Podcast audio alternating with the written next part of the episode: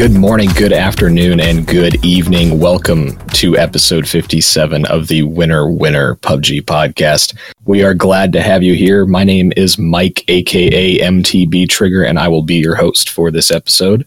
With me to discuss the game we all love, sometimes despise, but mostly love to hate, are my fabulous co hosts. Today we've got the always sarcastic and pleasantly insightful creator of the YouTube series Why You Suck at PUBG, Grifflicious. Hey there. How are you, sir? I'm doing quite well, man. How about you? Doing great. We also have the one and only Australian legend, Heathy Keithy.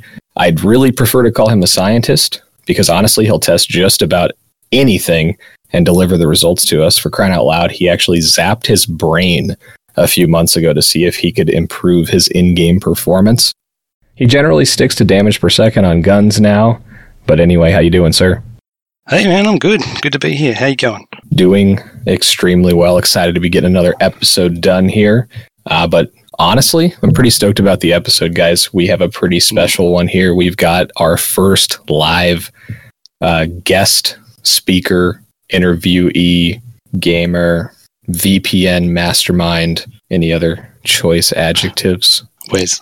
Wes is good. we got Wes here with us. We got Wes, yeah. Which is going to be awesome. So we've got him joining us for a live interview uh, from Heath here. And then we also have an interview we did off the cast uh, with a custom server PUBG legend, Papastanimus. So besides all of that, on this episode, we're going to talk about WT fast or what the fast, or we'll figure out what it's called when we get there.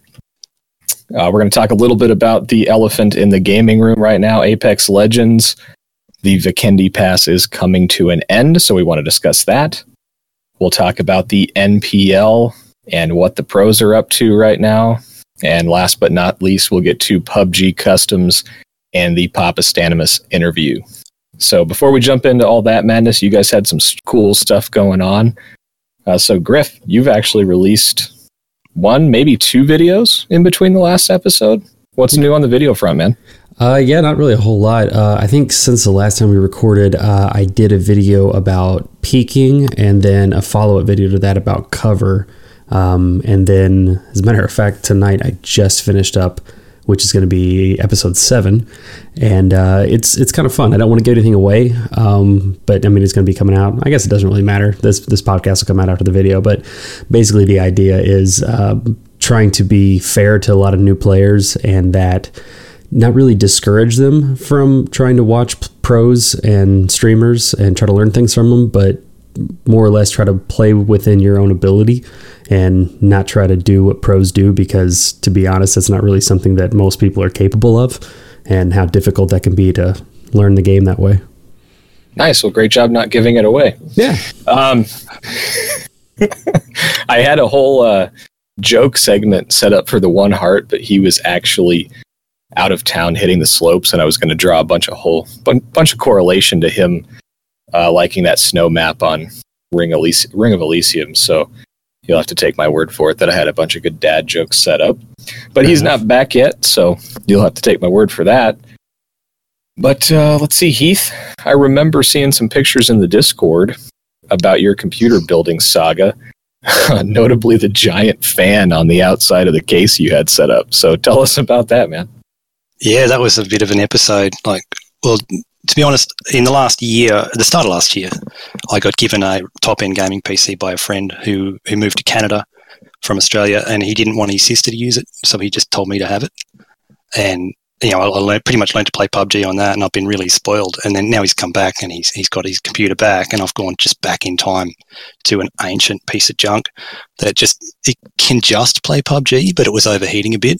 And that picture you would have seen on the Discord is of a, you know, these extraction fans that you have like in the bathroom ceiling. When you you walk in, you turn the light on, oh no, going. yeah, way. so I put one of those, yeah, and rigged it up to the front of the case. it's as big as the case, man. It's as big as the case. So it's a 200 and, no, 300 mil fan more. Anyway, um, and it worked, you know, like it, it didn't crash from overheating, except for the fans aren't designed for that. They're not balanced at all. So the thing was actually hopping around the desk and it was extraordinarily loud. Um, but then I, I bit the bullet this week actually and went out and bought a new motherboard and CPU, and now I can play PUBG again. And so I'm back. He's a real boy. Awesome.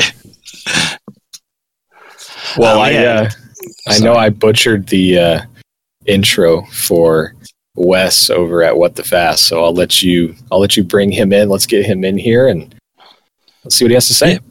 Cool. Well, yeah, part of that kind of ghetto gaming was from the old computer and being in the back end of the world. Sometimes it feels like in Australia on PUBG, we, we get really bad um, latency. We get uh, minimum, well, where I am, the best like latency I was getting was 180 millisecond ping in PUBG.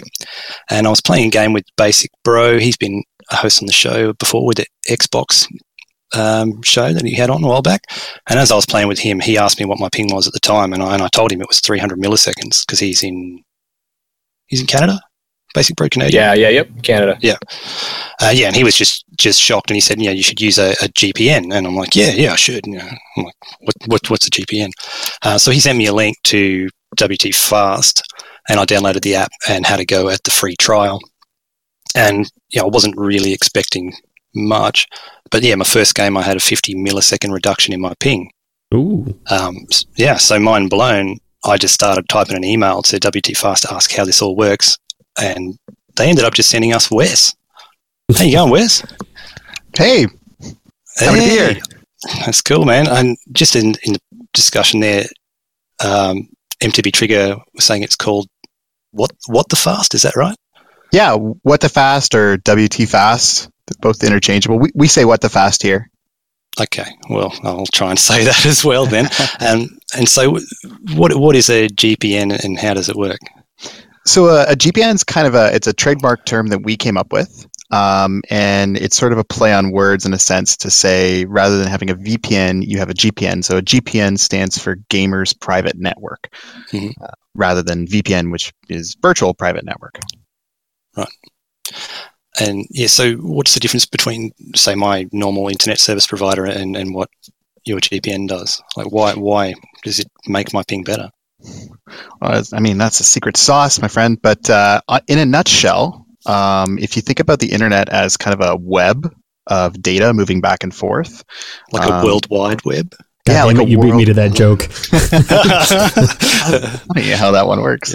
yeah. And essentially, um, in this web, kind of traffic and data packets travel across from one server to another server, and distance is a huge, like physical distance from servers, is a huge issue for a lot of gamers who are in places um, like Australia, for example, is a really great example. And so, what what we do uh, over top of the internet is we we basically create a data highway for just game traffic to travel. And what this does is it creates an optimized uh, pathway for your game data to go from the server back to your computer.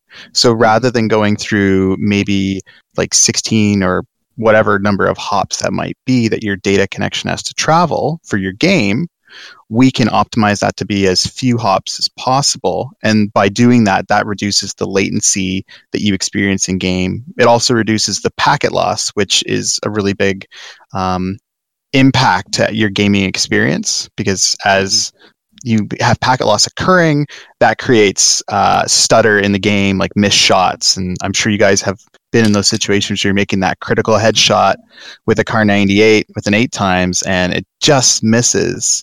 And that might be because of a packet loss or a jitter that happens on your connection. So we, we aim to fix that for gamers. Hmm. All So this are time I thought it you was just because I saying- was trash. Are you saying that What the Fast could be more important than my gaming socks? I mean, at the end of the day, outside of your hardware, the next most important thing is your internet connection. Hmm. So you know the best gaming PC on the market, but if you've got a bad connection to the game server, uh, I mean, it'll be horrible. It'll be a bad experience for the user. So if- Right. if, you live if you live next door to the gaming server, is this going to be of any benefit at all? Um, I mean, there can still be benefit in terms of jitter, um, which is like the, the the latency jitter and the ping jitter that occurs. Uh, so sorry, and the what's what's jitter? Oh, so essentially, jitter is kind of the uh, and again, I'm speaking from not a technical side of the business, but uh, essentially what occurs is like there's like a, a minor a minute fluctuation in your latency that happens uh, at a very specific given time, and so we can reduce that jitter or that fluctuation in your ping, where you have like a small ping spike that occurs. Right. And so even if you're close to the server, you could still have a ping spike that occurs that gives you a a delayed reaction in your in your gameplay, so, which can also contribute to having a missed move. Sure, I've definitely felt that more often than, than not. I, I don't know if I've mentioned it on the show before, but the Australian servers for PUBG are, are dead. We get pushed over to Asia or Southeast Asia. So, yeah, to have like like I said, a 50 millisecond reduction I was getting playing through Southeast Asia. It's a huge. fantastic improvement, right? Yeah, well, yeah, Yeah. that was down from 180 milliseconds to 130. Yeah, That's pretty impressive. that's awesome. Mm. Um, can, can it be used on console? Yeah, so the the short short answer is yes. Long answer is yes. uh, long answer is we we have a partnership deal with uh, with ASUS, and we actually are side loaded on their AC fifty three thirty router. It's the one that looks like a spider with like Mm. eight big antennas on it, and a couple of other gaming routers with them. And uh, when you purchase that router, you get a subscription to What the Fast. Um, I believe it's a limited time subscription, and then after a certain period of time, you have to up on a paid subscription. But um, it allows you to essentially use the router's firmware uh, that ASUS has and play games through uh, our network through their router. Um, and theoretically, it could work with any console. Right now, it's working with um, a pretty good breadth of Xbox One games and a number of PS4 games. I believe PUBG Xbox One is working with it, um, but don't quote me on that. I'd have to double check for you. So, quick Yeah, question that's for you: How? Ha, hmm, trying to figure out how to word this question. Have you had any problems or concerns, or people bring up how this could maybe be misconstrued as a sort of pay to win situation? Actually, um, in, a- in a number of cases, yes, this has come up uh, because it might seem like an unfair advantage. Mhm. Uh, but one of the things that's a reality in the gaming space right now is that in depending on the type of game, you're actually playing to the lowest latency of the person on the server. And what we're actually trying to do is just level that playing field for users so that there is the the smallest amount of variation between your network. Um, so we really think of it as not really giving anyone an advantage. It's actually just leveling that playing field because at the end of the day, as was mentioned before, if you're actually like right next to the server, I mean, if you physically live a block away from you know a server for like let's say League of Legends or or for PUBG, you're not going to get a huge improvement no matter what you do, right? Um, Because the So, code, yeah. the net code, is always kind of algorithmically trying to figure out the lowest common denominator and set everybody to some sort of static range within that. Yeah, kind of. Um, again, I'm I'm not on the super technical side, but I can Sure. give you the idea of, of- from the like the layman's terms of like if you think about um, a big open world MMORPG, you have hundreds hundreds and hundreds of people all connecting at the same time. If the server wants to be fair to all players, it's actually going to run at the latency of the lowest common denominator, which might be somebody with let's say 200 milliseconds of ping. Hmm. And so everybody's experiencing maybe a, a suboptimal connection because the last guy in line's got a suboptimal connection. And so what what we're think what we kind of think about when we when we came up when the the company was founded was how to level the playing field for all gamers to have a really good connection overall and and like play on the same level, right? Hmm, okay. Uh, follow up question to that is is there a point in which you guys are trying to reach like a level of market ubiquity where it's like it's no longer just a, a, service or a subscription, but it's something that is more widely implemented across multiple different games and platforms and stuff like that? Totally. Actually, um, it's been a big part of our, uh, without giving away everything about the company, uh, it's been a big part of our strategy is to try and make What the Fast sort of this habitual product for all of the users. So it would be a part of the, um, I, I'm sure you guys are well aware that today we're in this game launcher uh, phenomenon where every company is building a launcher. Um, One of our dreams is to be a part of that launcher experience for them so that when you launch a game, you're launching in. You're you're baked in. Yeah. So we have some we have some partnerships in the works that are related to that. I can't get into details on it, but um, Sure, you can. Go We'll talk later. Well, no, We that's that's some, super uh, dope though. Like that's that's Yeah. really exciting to hear that like it that somebody's doing something like this. I mean, now it's it's silly that it's taken a third party, but I mean, you know, necessity is the mother of all invention, right? So if you got a group of you know network nerds sitting around going, dude, how do we make this better, not just for us but for everybody? Like that's a really awesome innovation. Yeah, and it's been really cool to see that in the last few years we've had a lot of interest with big ISPs. I, I can tell you guys about this. We signed a, a an exclusive deal with uh, a telecom provider in uh, Taiwan called HiNet. Um, we just recently announced uh, another deal in Singapore with a another ISP called Singtel. Um, we have some other ones that are going to be announced in in the very near future, actually. Um, and and these are big ISP companies that are that are providing internet service for you know thousands and thousands of, of, of users in those regions. So it was really cool to see them take an interest in this and understand that this is a pain point for their users, right? That they Mhm. actually want, need improved gaming speeds. Yeah, I think what I'm hearing here is when I first heard you were coming on the show and I looked up your guys' site, like it sounds simple, but I feel like it's going to go way over my head. Uh, but when you're talking about information highways and just saying that gaming traffic, well, that makes sense to somebody like me that doesn't really dig into this stuff. The other thing that really popped out to me as intriguing is I'm going to go back like five questions, and you mentioned the Kar 98 with an 8X. And it just begs the question, man, are you a gamer yourself? How did you get into this? Like, it, it sounds like you have a passion for gamed in it. So tell us a little bit about that. Yeah. Um, so I actually, uh, to to throw all the cards on the table, I uh, I actually did an internship um, with this with What the Fast when I was actually in university, um, doing a marketing research project for them, and that's actually how I got with the got into the company. Is after I finished school, I got hired and working in the marketing department here. Um, and I've been kind of a gamer. I've been a gamer since like Brood War, like StarCraft Hmm. um, and kind of played that game to death. And uh, yeah, I, I've I've been a pretty much a lifelong gamer. Actually, when I when I was getting into the uh, just starting here at What the Fast, I was really getting into competitive CS:GO, um, which is a very frustrating game to play. I, I'm not sure how how much you may have played of that, but competitive CS:GO is very easily to easily lose your temper. Oh yeah, it's not a very Um, forgiving game. No, and uh, and actually, I was in uh, really interested with PUBG when it came out because I'd played um, H1Z1 in the battle royale a little bit, and when PUBG kind of got announced and went into beta and all that, I was really excited. Actually, I I did the uh, the early access and everything, and uh, I I think I have 400 something hours on PUBG right now, Nice. um, and I'm just really bad still. So You're only a thousand shy of being excellent, so you're good. You're well on your way. no, perfect. You know, it's funny you brought up uh, Counter Strike because I was thinking about the last time that I really thought about ping and when it was important to me.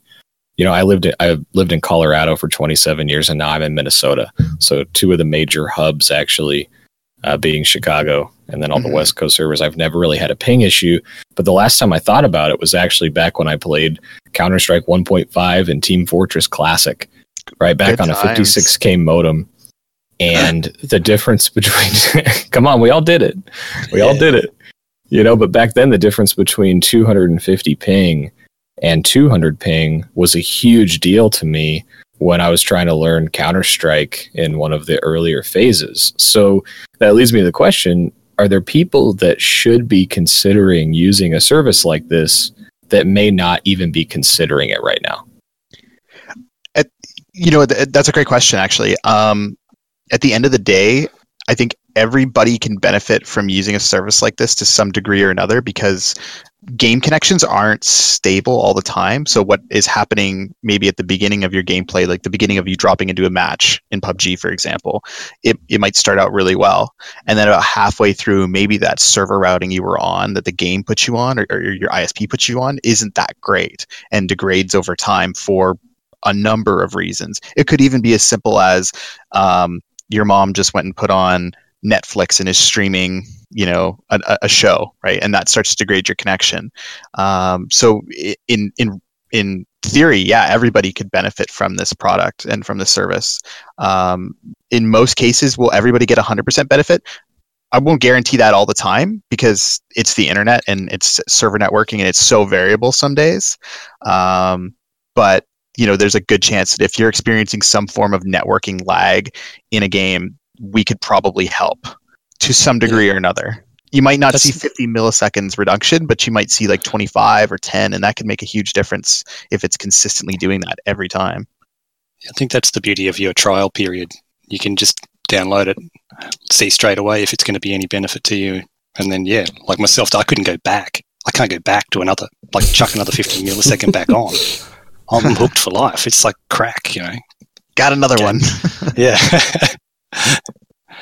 um, just as a, we, we ask all our guests a PUBG related question.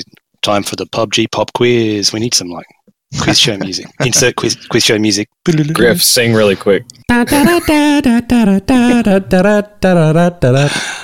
All right, today our contestant is Wes. Wes from WT Fast. On which map would you find an area called Junkyard? Oh, um, is it Miramar? Dang. Yeah. Is that correct? Congratulations. Yeah. Oh, No. look at that. Yeah. Do you guys have any other questions for uh, for Wes? Uh, no, actually- what are you giving him for winning the prize? I'll give him the opportunity to spruik his own promotion. Oh, awesome. Yeah. Griff, did you have something? I did. I had one last question about WT Fast, real fast, real fast. um, and that was so. Seeing how this is a like a client thing that you kind of do you download something? Is that correct? Yeah, it's a desktop application. Gotcha. So obviously, I don't know how in the weeds you can get in with this, or maybe what you know, but given the current uh, internet privacy climate and everything like that, how intrusive is the WTFast software? Um, we try to make it as unintrusive as possible, and to like even go like super f- a little bit further here, like to the degree of we don't even mask IPs. Unlike a VPN, we don't mask that IP when you're when you're doing your connection. So the actual game company can still see your your host IP that you have. Okay. Um, so you know we we try and be as transparent as possible because we don't want this to be a tool for hacking or anything like that. Gotcha. Try to do the smallest amount of data collection that we need to do to to be uh, effective. So you're not stealing my So- dick pics, is what you're saying. No, uh, trying not to, trying not to steal yours specifically, Griffin. All right, appreciate that. Just that's what I wanted to make sure of. I've, I got a lot to protect. So What Steam games are you downloading? shower with your dad simulator. No, I knew it. no, I've never actually played it, but I've been tempted. Is that a real game? It's that a real- hundred It really is. Yeah, and No it's got a, a ton of reviews and no way! oh yeah, basically, it's legit. You're just in a shower trying to avoid a bunch of dad dicks. Wow. Oh. I need to go check out the Steam sales pages a little more No, often. you really don't. There's nothing good that can come of downloading that game. No, not that one specifically, but Anyway, So what's next on the docket So- there, Trigger? well, I was gonna say, um, unless we did, had something else for Wes, I just wanted to thank you for coming on, man. It's uh, really awesome to have you come in here talk about your product. You clearly know a lot more than uh, we're allowed to know about the back end of how games uh, communicate with different servers, which is awesome. And we appreciate you coming in. So, just a big thank you to you. And the really the last thing is we want to give you the opportunity to tell everybody where they can find you, how they can find you, how they can get in contact with you. If you have anything you want to plug or promote, now's your chance. Take as much time as you want and let the people know how to get you. awesome. Well, thanks guys for having me on. And uh, yeah, so you can find us at uh, WTFast, so WTFAST dot com. Um, we're uh, we're actually running a giveaway right now um, for a, uh one year membership to What the Fast uh, of our premium membership, and we're also giving away a copy of Anthem, um, uh, the Legion of Dawn edition, so like the the extended edition. Um, so we're doing that contest, and you can find that on our, our social media and on our website um, by following us on uh, at What the Fast on Twitter and at What the Fast on Instagram. Awesome, and uh, I do have something for you guys. Uh, I, I've got a couple. Yeah, I have three 90 day what the fast keys for you guys to give away to your listeners. hey, girl. All right. All right. Okay, We'll that work means we're we've got to distribute figure. We'll figure That's something. awesome, man. So we Yeah. got a, a giveaway through you guys. We've got the uh, three keys uh, exclusive to winner winner. That's amazing, awesome, man. Well, um, the last bit is: is there any one thing you'd want people to know about uh, WT Fast? If you had to tell them one thing, what would it be? What would be your final comment?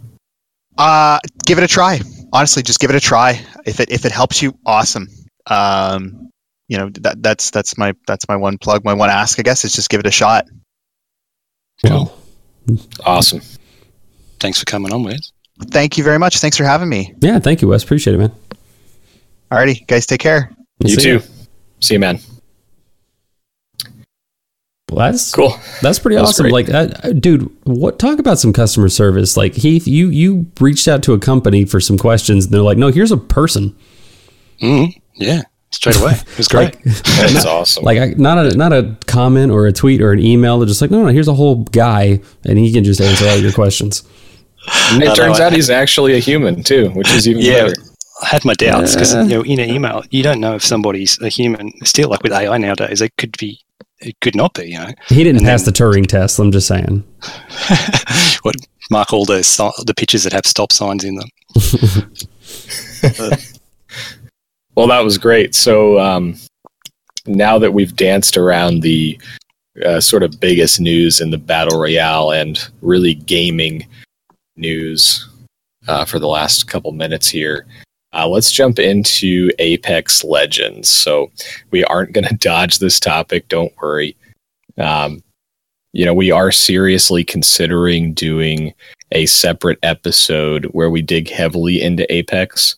So if that's something that you're interested in, uh, make sure that if there's questions you've got or if there's specific things you want to know about Apex, let us know. We are going to do a, a side episode specifically dedicated to that, but we're going to try to stay kind of as it relates to PUBG moving forward here. So, like most topics, I think there's a couple of us that are kind of split on Apex. So, uh, it should be kind of fun to dig into this. But first, uh, here are the basics if you've somehow missed this massive launch in the gaming world. So, Apex Legends was released on February 4th. It was an incredibly quiet release for a battle royale. It was announced by Respawn, the team behind it, the day before it launched. Nobody knew about this. That's incredible. Well, other than the streamers who got paid to go play test it, Hmm. can't That's forget fair. about them. they were just they Still, had like, they were under NDAs, of kept the lid course. Yeah, I still can't Yeah. believe they kept a lid on it, though. I mean, that's incredible. uh, you know, you know so honestly an incredible feat um, and after just two weeks of being launched so 14 out of the 30 days that twitch is currently reporting on it is the third ranked as far as total views go for hours. It's second ranked for the number of channels streaming it one peak viewership on twitch and it's the number one most popular as far as average viewers go. Now that last Wow. one's a little skewed. Just like when when you think about uh, it has the highest average viewers, but when you take the three most popular, well, technically four most popular Twitch streamers, and they're all playing that game, like it's it's going to definitely weigh into those numbers for sure. No doubt, right? I, I totally agree with that. I just thought I think it's really interesting to see the actual numbers and what we're looking at here. We'll put in the show notes where really the top uh, three in each category you'll be able to see in the show notes as well as where PUBG ranks in there. All right, so if you're kind of curious where PUBG is in the mix, uh, we'll have that in the show notes for you. Uh, but in general, you know, like for for example, as far as the most viewed game uh, as far as hours go, League of Legends came in at the highest with 108 million hours in the last 30 days. And in the first 14 days of launch of Apex, they're already at 89 million hours. And as a comparison, PUBG is ranked eighth with 22 million hours for 30 days. Wow. It's insane. Yeah, that that It's- chasm, it's chasm is absolutely huge. insane. You know, so what I want to talk about, right, is I want to talk about your guys' initial thoughts. I want to see what you guys believe will happen as it relates to PUBG as a result of Apex. I want to know if there's anything you guys really like, dislike. Um, and then I'm going to ask you how much you've been playing PUBG and Apex to put you on the spot in front of everybody. So, uh, Heath, uh, why don't you Yeah. kick us off, man? What are your initial thoughts on Apex? Yeah, I think it's an amazingly fun game. I just I just love the aggression of the game. It's it's going to be pretty brutal for PUBG. I think. In you can see it already. Just the audience is, is getting drawn from every other game straight over. And I've actually noticed a pretty aggressive um, ad campaign from Fork Knife. Has anyone you guys seen that on social media? Mm-mm. No. Oh, I'm, that's all over mine. It's telling me like I don't even I don't even own Fork Knife, but it, it How old are you? it's trying to give away um, free passes and things like that. That you know, just to draw a bit of um, a crowd back. So they're getting I- I thirsty. think pub- yeah, oh, I can't blame them. They would have taken a massive dip. Um, I, I think PUBG is going to go to free to play. Even with PUBG Lite, I don't think that's going to be enough. Hmm, interesting. Yeah. What do you, What do you think, Griff? Uh, well, uh, I'm the big Debbie Downer when it comes to Apex, and it is for a handful of reasons. Number one uh, is kind of looking, uh, and again, this is all anecdotal, but PUBG reached the height of its popularity, I would say, somewhere in the summer of 2018. Uh, and I think that's when everybody was playing it pretty regularly. Doc, Shroud, Ninja every once in a while, even, but he would like participate in, in the big tournaments and stuff. Um, and then we saw that massive drop off when Blackout came out. And everybody was on Blackout's John pretty hard for a couple of months. And then that game just died. Like to the point where I don't. I I went to actually look it up on Twitch the other day, and I don't remember where it was placed on there. I mean, it was still pretty high because it's you know it's Call of Duty, but um, like the top within the top ten streams, only two of them were playing the battle royale mode. Everybody else was just playing campaign, or not campaign, rather, uh, just traditional multiplayer. And it was kind of interesting to me, like, whoa, this game that was, you know, everybody was touting as it's going to kill PUBG, it's going to put Fortnite under, blah, blah, blah, blah. And it just kind of fell off a cliff. And I'm not saying that Apex is going to do the same thing, but I wanted to at least kind of just when you're having a discussion about it, like keep it in context of what all the other games are and what they're doing and realize that like they're very different. Like PUBG is what it is because it's very different than any other game. Same with Fortnite. Uh, same with uh, Blackout. But even Blackout and Apex, to me, uh, like just on paper and visually, they have they share a lot of the same exact things. Like, uh, you know, very similar uh, movement, very similar uh, inventory management. So I mean, there's there's a lot of things to like there. But for my money, like PUBG is always going to be that sort of pinnacle of more realistic battle royale shooters. Yeah, I completely agree. The the gunplay is, is a major difference, which Mhm. brings me back to PUBG every time. I think, um, yeah, just when you aim down sights and spray in any other game but PUBG, I always just think this doesn't feel right. Like this this doesn't feel great. And then you go back to PUBG and you do it, and you just go, wow. How good is that? You just cack, cack, cack, cack, cack, cack, and it's climbing, and you're hanging onto your mouse, and you're sweating, and your mouse drops off the mouse pad, and you get killed. Right. Yeah, so And, and I full think it, disclosure, right? I jumped into Apex like hardcore for the first week it was out. Right? I didn't play anything else and jumped into it. I'm jumping a little bit ahead in my notes, but the number one thing I noticed when I got back into PUBG after being in Apex was I picked up the AK just in a happenstance. I dropped into Quarry and I picked up the AK and the feeling of spraying with the AK was incredible after Hmm. playing Apex for a week. Yeah. Awesome.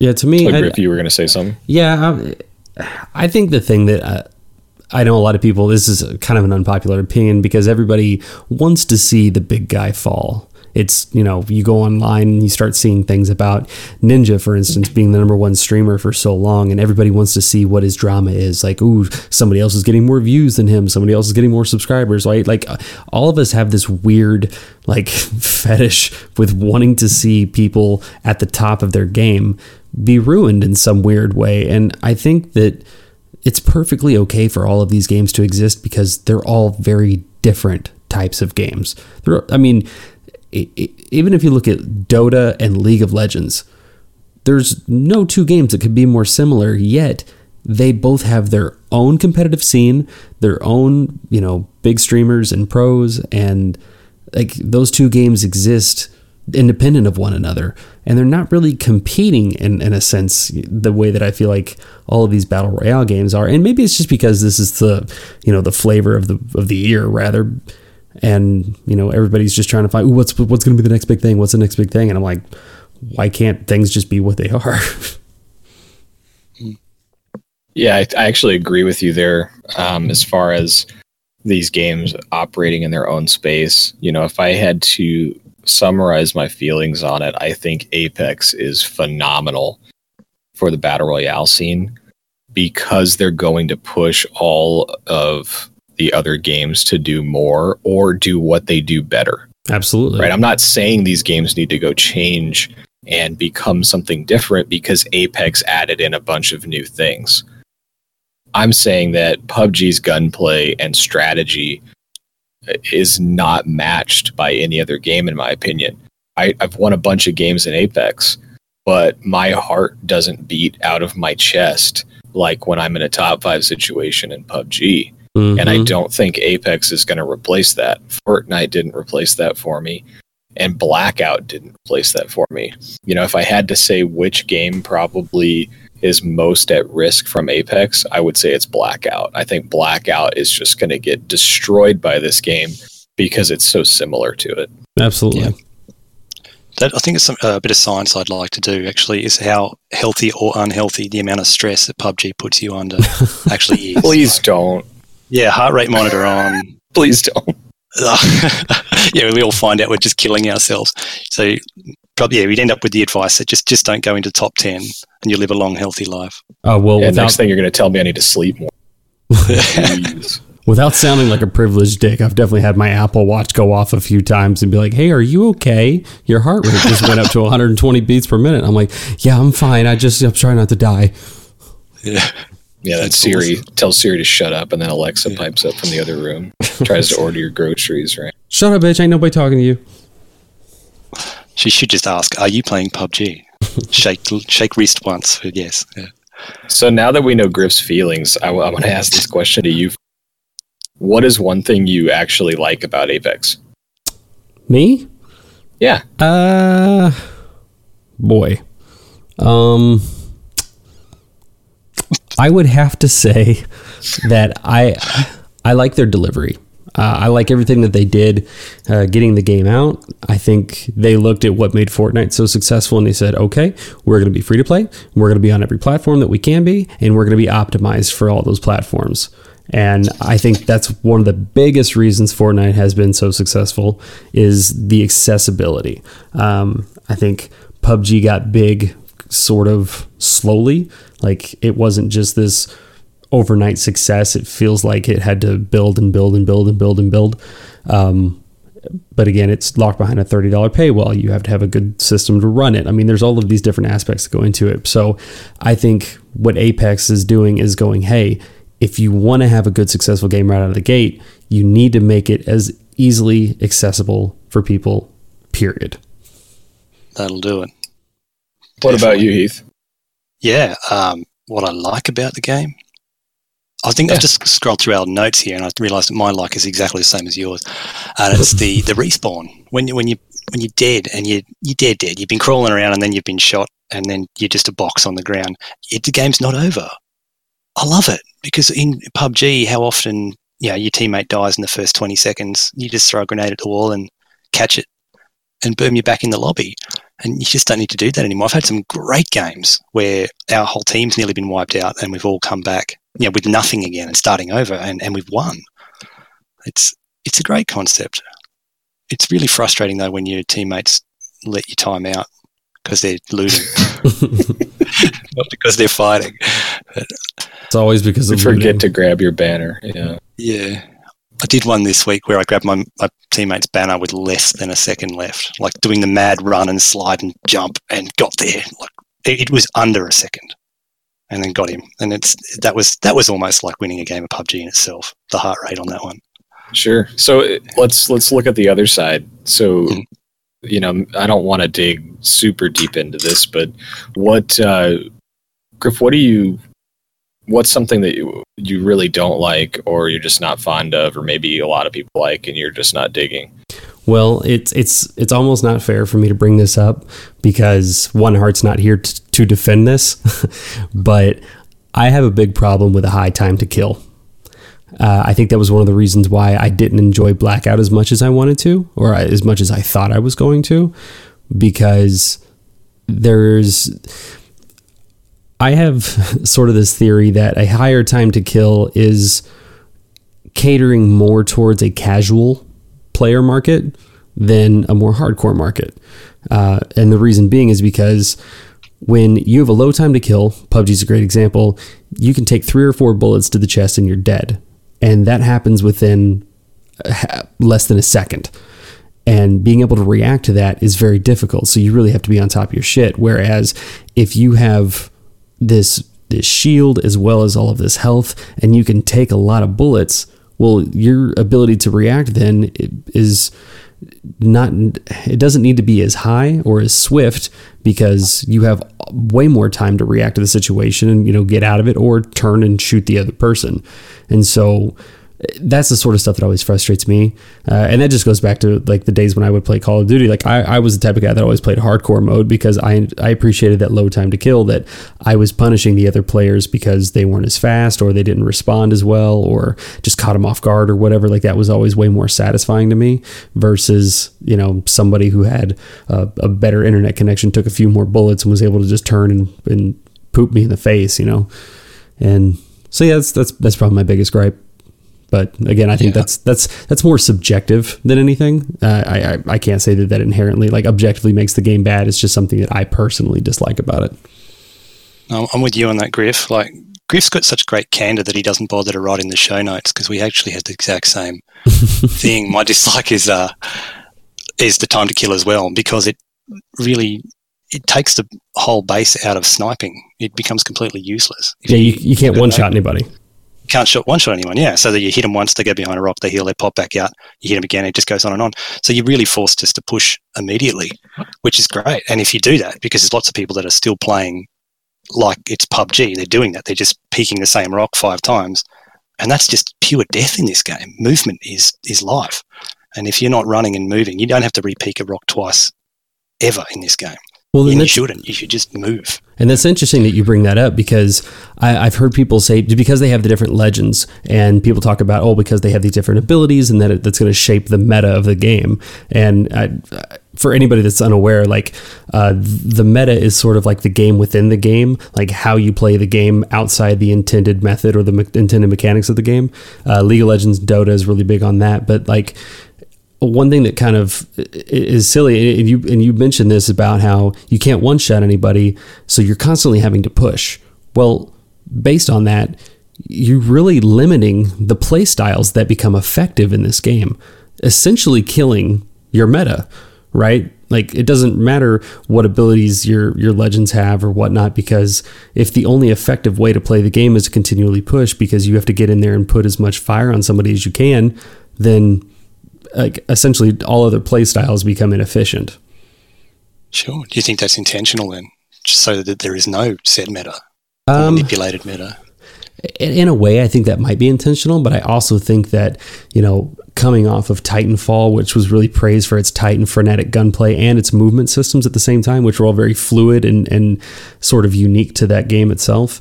Uh, I know that they wanted like, hey, why don't we try to take what we know from that and put it into this BR space, which is awesome and it works super well. I think I, I think the movement in the game is probably one of the most satisfying things to do and probably one of the more satisfying things to watch as a spectator. But I, I think that uh, it just the game is forcing you to play in a way that if somebody wanted to be more methodical or calculated, it, it doesn't really serve those types of players. Hmm.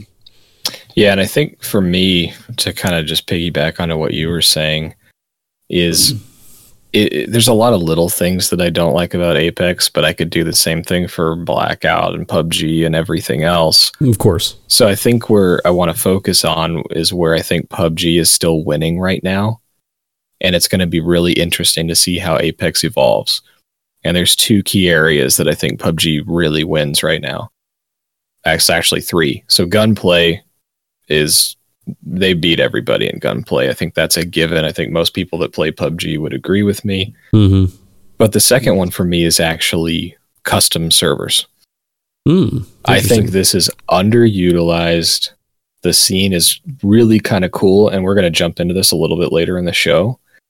But I think PUBG having custom servers already built out and they're fleshing them out is going to be a huge competitive advantage in the very near future. I could see that. And then the other side is the competitive scene. Absolutely. So when they launched Apex, they did the Twitch Rivals thing, which I think is really cool, right? You get a bunch of big streamers, you get a bunch of good personalities, they stream it, they go for four hours. And Ninja what I don't like them. is that they what I what I don't like is that they keep doing these pub stomps right? And it's where they go in these public games and it's all about getting the most kills and basically just slaughtering casual players, right? Right. But you also have players that if they're in tune, they can actually mess with streamers by stream sniping them and hiding. You know, so there's so much variance in how and who actually wins that I don't think it's a good format. And again, we're going to talk about the NPL for PUBG but having a fleshed out competitive scene, I think, is also a place where PUBG really wins because I don't think they can just keep running Twitch rivals over and over. That's going to get really boring really quick. Agreed. Um, it's already hard to watch, in my opinion. So, yeah, the, the competitive the competitive scene is going to be super important for PUBG, and I think that's one of the reasons too why it's going to continue to have a, a life is look at CSGO as a, as a prime example. That game hasn't really been like zeitgeist relevant in several years, but it's still a popular game because it has a competitive scene. I think Rocket League is in the same position right now. Rocket League's not the big game everybody's playing, but to the pros and the people that are still interested in that game, it still has a life because of that. Yeah, without a doubt. Any other uh, thoughts on Apex, guys, before we move back into PUBG land? I'm good. No, just with you, you you said before that you've basically just been playing it since it came out, and PUBG you haven't at all. And you asked me earlier if I'd been playing it, and yeah, it's pretty much the same. I'm playing Apex like 100% of the time, but it purely because on the ghetto PC I was using, the ancient one, it, it, it ran. It ran quite well, and PUBG didn't run like at all. I got 12 frames in PUBG. I'm getting 60 frames in Apex. And part of what, what Griff was saying before about making it accessible and that's why it's so successful. It's definitely going to help when you don't. It's not so taxing on your computer. Mm-hmm. Which is why we need PUBG Lite faster than than we know. Mm. It'll be interesting to see how how much faster it actually comes out at. Well, we'll see if it actually does anything, right? Because the people that are already running PUBG on their PCs, uh, does anybody care about PUBG Lite? I, I don't know. I don't. Mm, that's true. Well, I would have last week. Now I don't care. yeah. Right. Yeah. Well, we've we've lost Heathy, so there's just there's no point. It's over. well, uh, with on that note, let's jump over to uh, the Vikendi Pass. Right. So it feels a little bit weird to come back and talk about Vikendi and the pass, as this is something that launched with the official release of the map uh, 10 week program. We're in week nine right now. So the Vikendi Pass is coming to an end. Uh, and if you all remember when we first talked about this on the show, we had some pretty harsh critiques about the missions and some of the daily missions and how that kind of was released and how hard some of those things were to actually do. Um, so let's uh, let's just do a quick recap on how we feel how how this pass went on uh, you know what what do you guys think about it did they Did they deliver on this? What do you think?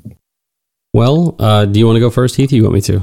No, I want to abstain. I hated the Vikendi Pass. I, even the episode, I wasn't in the episode when you talked about the Vikendi Pass. I was just listening to it, going, "Oh my god, can we stop talking about Vikendi Pass?" I find it absolutely dull.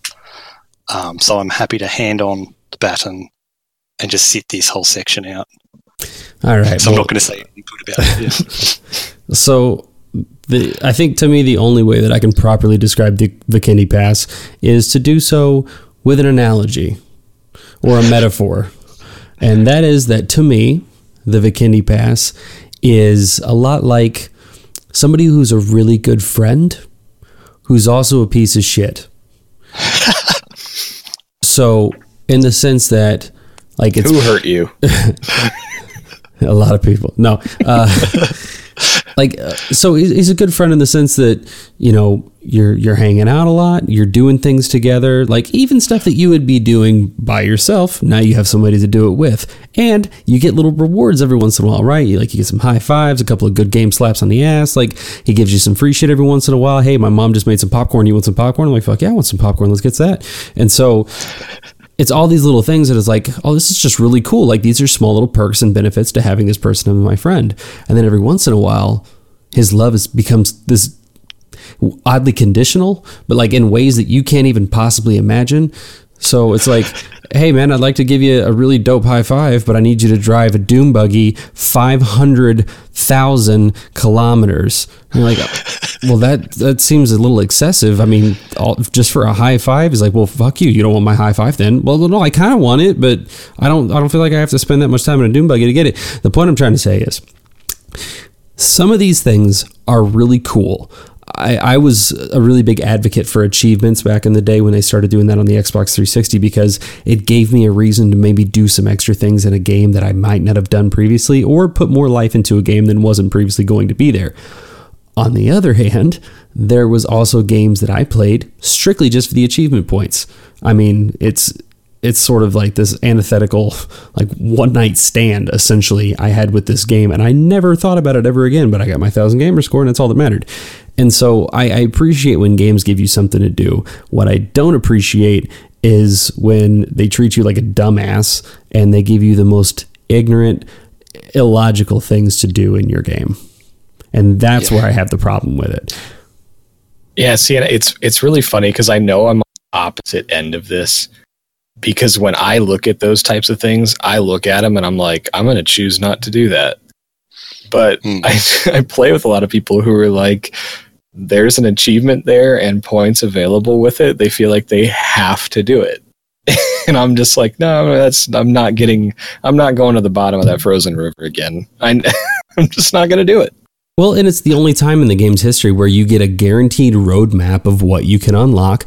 Otherwise, they're always like, hey, you can spend some of your battle points to get a crate. Like, that's kind of dope. What's in the crate? Uh, some of this, some of this, some of this. Awesome. What am I most likely to get? Uh, the same fucking striped shirt you've been getting. uh, oh, what? That doesn't seem fair. Well, if you want nicer shit, there's, you know, this other crate over here, but it's going to cost a couple of bucks to open it. What's in it? Uh, some more dope shit, but mostly stuff that you're not going to like. Oh, okay. Th- thanks, PUBG. it's so true. I've been selling my unopened crates on the market, on the Steam market. Have you guys ever done that? I haven't. I need to start doing that. I that. did a while ago, but I haven't recently. Yeah, I, I needed two bucks to buy The Witcher on special because I'd never played it before. And uh, I think, well, Papastanimus was talking about it, I think, you know, later in the show. And um, it was on special for two bucks. I was like, two bucks? I can scrounge up two bucks. Got it in 10 minutes. Just threw away some roll ready crates for 60 cents a piece. Well, there you go. It's awesome. Yeah, so it's great. Everybody's a winner. Huh? Come on. What's there to hate? I, I know I'm a PUBG apologist when it comes to these passes because you, oh, yeah. you know what? Yeah. I, I'm a total casual boy when it comes to them, right? I just, I load them up and then I just kind of see what I unlock as it goes. And right. for me, the content that you get from 10 bucks over that amount of time with a new map and then getting some cool new cosmetics, it's worth it to me. 100%. And I agree. So from that, that's kind of the stance I take because that's how I play it. Um, you know, that being said, I, you know, there's some of them that I looked at. I'm just like, either they just didn't know or they really had a good laugh in the boardroom. They made some of these things, you know, Yeah. and some of them, tur- I, we, we kind of went at length with them, but some of them were pretty funny, right? When people were doing the Uzi challenge, you know, Mhm. come on, you can't tell me that you didn't sneak up on them and wait till they were on like round 250 and go kill them. I mean, it's brutal, but I did it. I know I did it. Yeah, you just imagine them in the board meeting like, so why do you why do you want them to shoot 300 rounds from an Uzi in one game? Because fuck them Okay, And make sure it's only Tommy guns, right. at least till next month. Yeah, it's so silly. But I'm, I'm with you, man. Like, it's ten dollars, which I, I, a lot of people are like, "Don't give him your money, dude. Like, why are we paying for this crap?" And I'm going, dude, ten dollars is probably the least egregious amount of money any video game company's ever asked of me to spend. Like, I have spent some pretty larger sums of money for way dumber things. I mean, that's part of being an adult, and that sometimes you feel like you have a disposable income. You're just like, ah, I, you know, I'm gonna spend fifty dollars on this. Why? Because I can.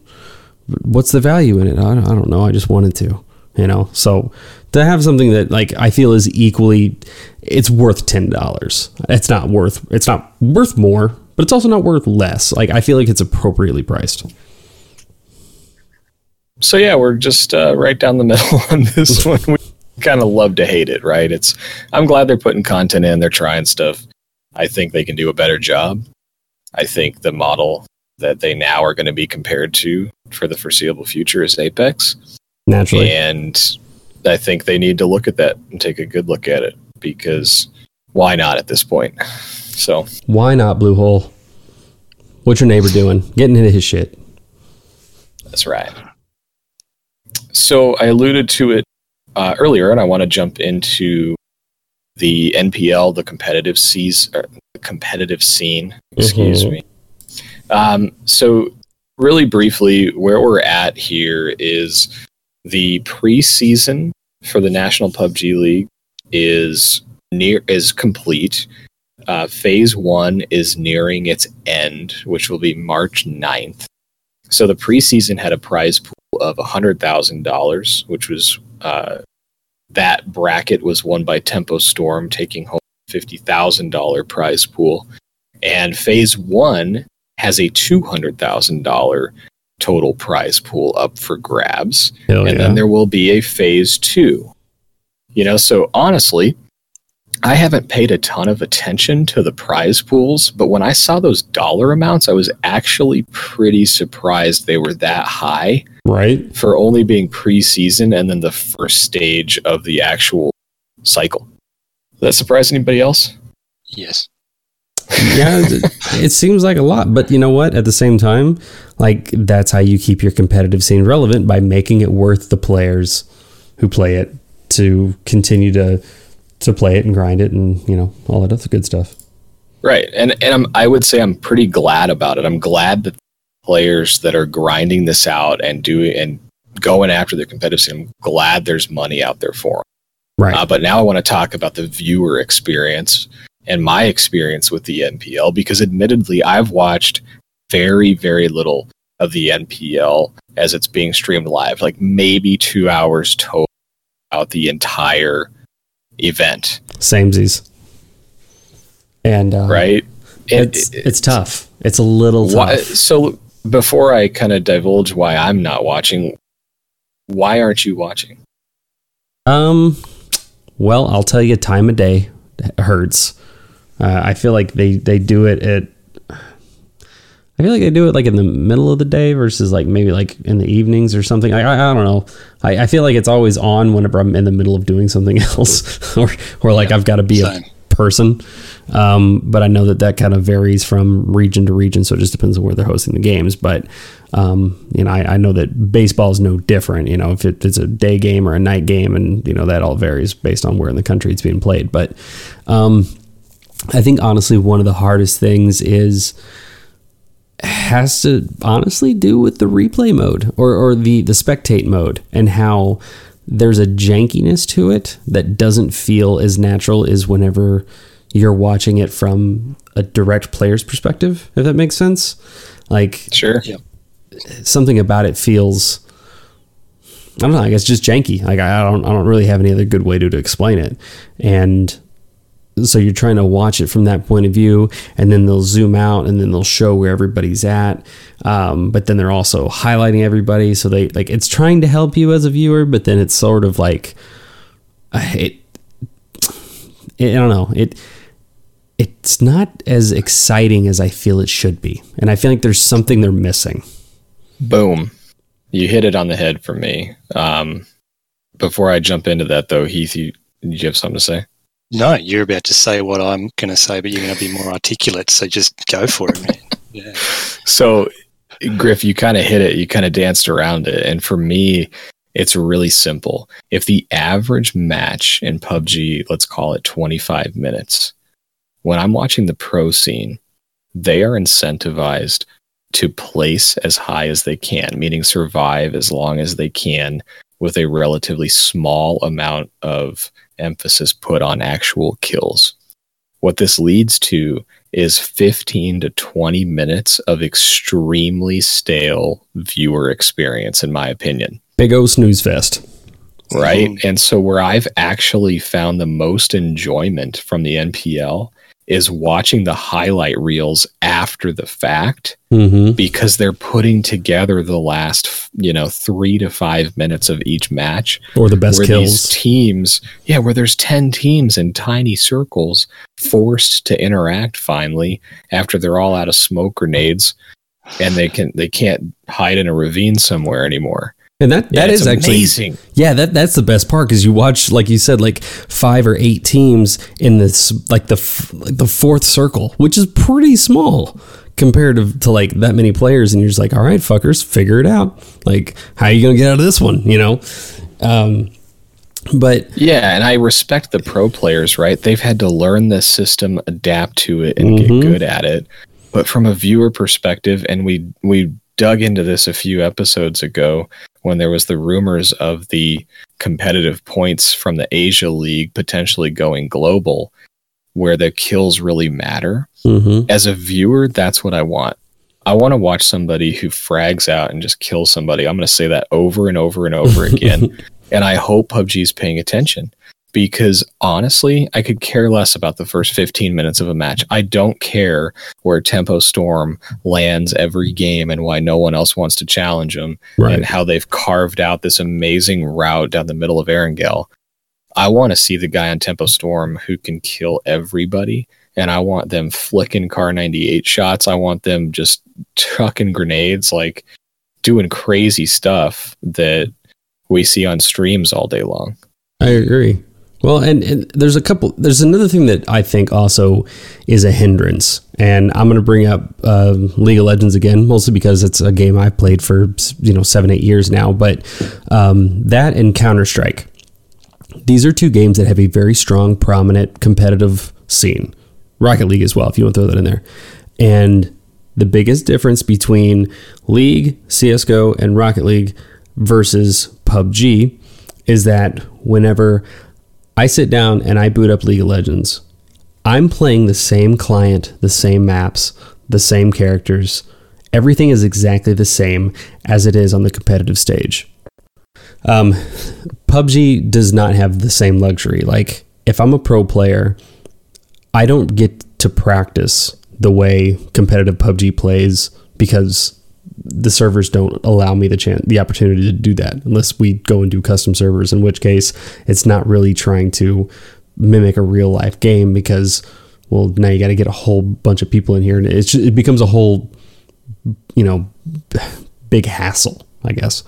And i feel like that's one thing that's really holding it back. Like why don't we have competitive hardcore style servers where it's actually hey play the same variant that the pros get to play with the the faster circles and the better loot and all this stuff you know?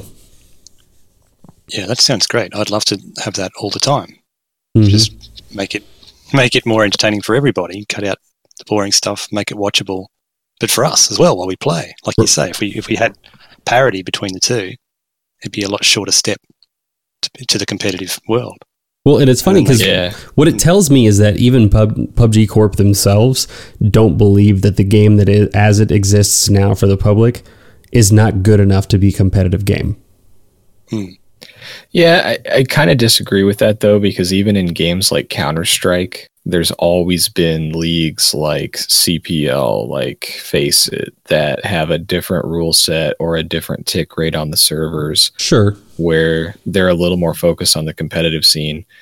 And now, granted, they have a competitive queue in that game.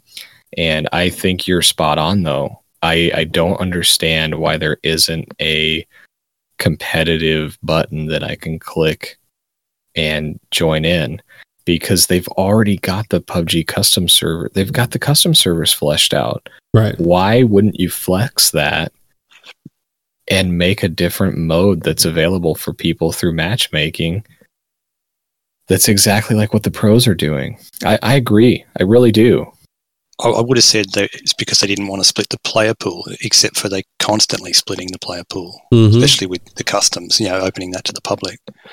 Well, oh yeah and i, cr- I cried for s- uh, map selection when we didn't have it and now i'm crying to take it away like Mhm.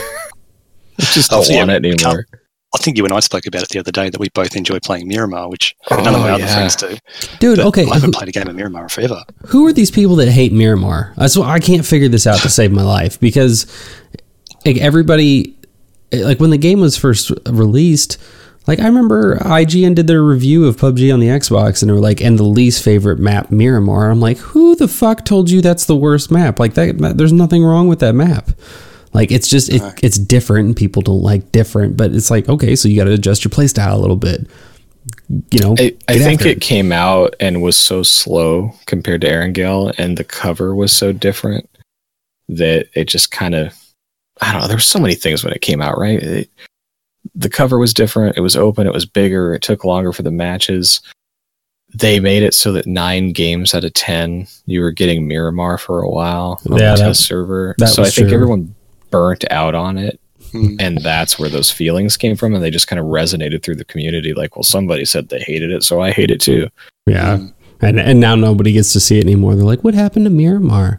Like, oh yeah, that was a fun map. I'm like, oh no no no no, you guys didn't speak up for this shit when it was playable, and now nobody ever sees it anymore. and then yeah and they also gutted a bunch of the good buildings Mhm. from that they said oh these pe- these are places people like to drop let's take the buildings out that they like to go to They're like, well, I, I- fuck San Martin. I don't want to land there anymore. hmm or El Azahar. That was my spot, man. That was my jam. And they took out the uh, three god tier buildings there. So, yeah, I I really think we could uh, beat the competitive, you know, scene to death, and why they don't do that. And we've kind of alluded to our last major topic here, which is the custom servers. And I, it sounds like we all agree that they could do more to bring a competitive scene to the casual player or even the not so casual player, the person who wants to be amateur or wants to push pro league. I th- I don't even understand what the path to do that would be right now. Yeah, I, it no doesn't make sense to me. I mean, that that's a problem I think for the for the future. I think that's something they've got to solve. Right. But I, I do want to spend some time talking about PUBG customs. And again, we've got an awesome interview uh, that we're going to get to related to PUBG customs. Um, but I wanted to ask you guys, like, have you guys done like a lot of streamers will do a community day where they're doing custom games with their viewer base, or there's people like Papastanimus who we have on here for an interview that does custom games on the you know nearly daily. You know, have you guys jumped into these? What do you guys think about them? Uh, I I've done barely any to be honest, so I, I'm out on this one, unfortunately. Oh wow, you're missing out. It's really cool, Well, especially usually like because well, it happens on the weekends, and then I'm I'm busy. I got to be a dad Mm. and stuff, so I don't I don't get to play on the weekends. No, fair enough. Like with pop, like uh, MTB Trigger said, Papa does them most days. Papastanimus, he'll be in coming up in a minute, but that's who I who I kind of found that was really good at the the war games and the custom modes, and it's because he actually does them like well. I don't know if you've ever joined a custom match and they you know they change all the loot tables so much that then they just mess it up like they make the circle size huge and they don't have enough guns and nothing really happens you, you drop in and no one can find anything or this Right. you know it's grenades only or just something stupid like that Mhm. and it's quite frustrating i think a lot of people move away from customs because because they've had bad experiences you know queuing up for a long time joining a game that sucks and then and yeah, stuff it. I just play a normal game. But yeah, Papa's really really great at it. And another one I played in Australia. He's um, his name's Alexa. He's a streamer, and he was using Faceit, and because there's quite long wait times on the Australian Faceit between games, and he was running customs in between games and advertising it on the Faceit. And again, it's the same thing. Is someone that's just got it dialed in, so the games become very fun.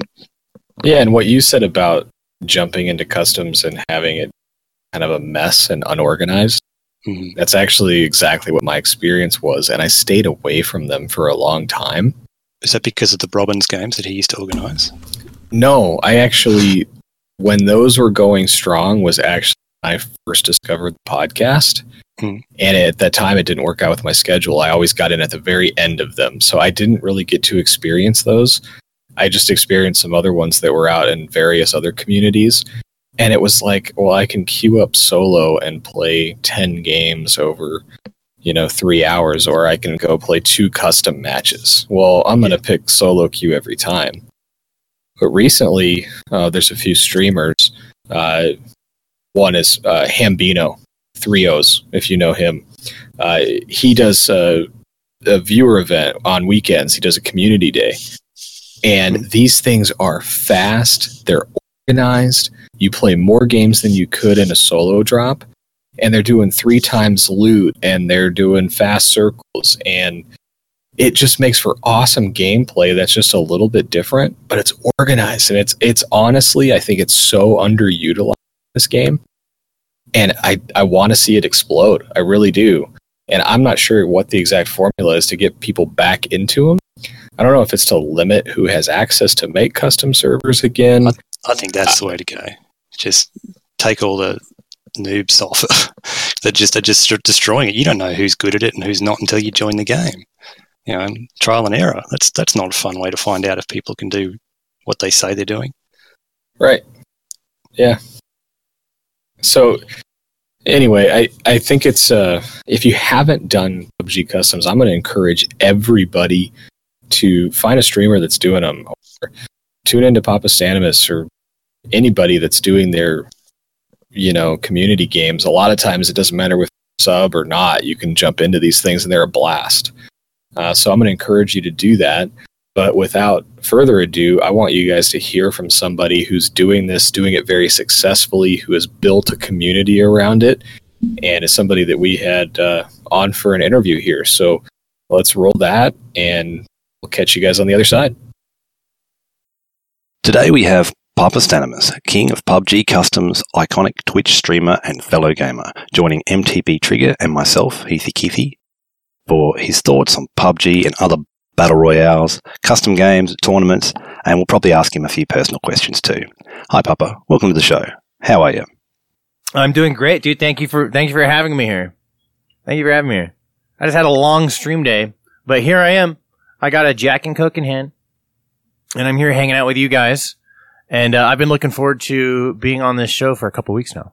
That's great, man. I just caught the end of your cast today, and it was pretty impressive to watch the end of that tournament finish up. And I'm really glad we caught you tonight because you seem like you're in real chipper mood. You had a, a lot of viewers, and your, your subs were going up, and uh, it's really great to catch you in, on a high.